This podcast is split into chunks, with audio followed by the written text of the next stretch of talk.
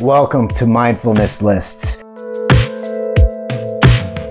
You know, now and then when I see your face, it just takes me away to that special place. Not, but I want to talk a little bit about shoes. What do you think about these shoes that I'm wearing?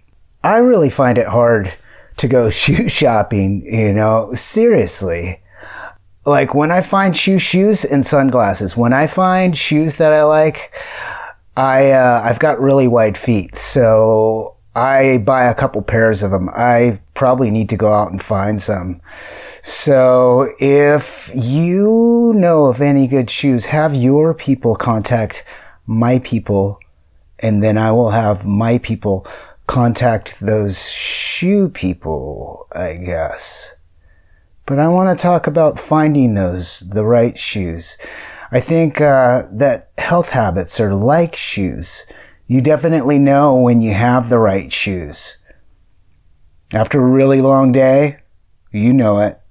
Or if you work on your feet for a living.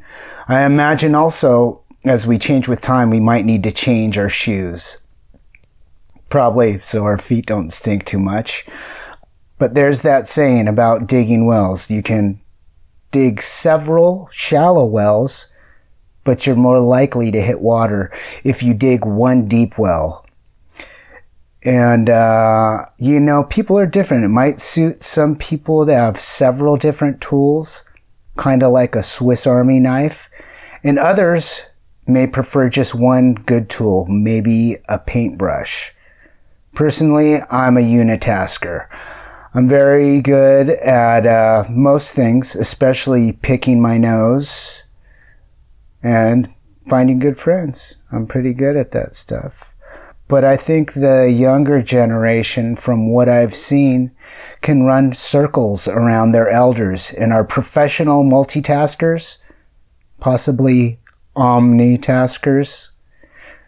Choose your shoes wisely and get a new pair if you grow out of them. That's my advice to you. Eventually, time is an angel or devil, best friend or worst enemy, great joy, harsh wrath.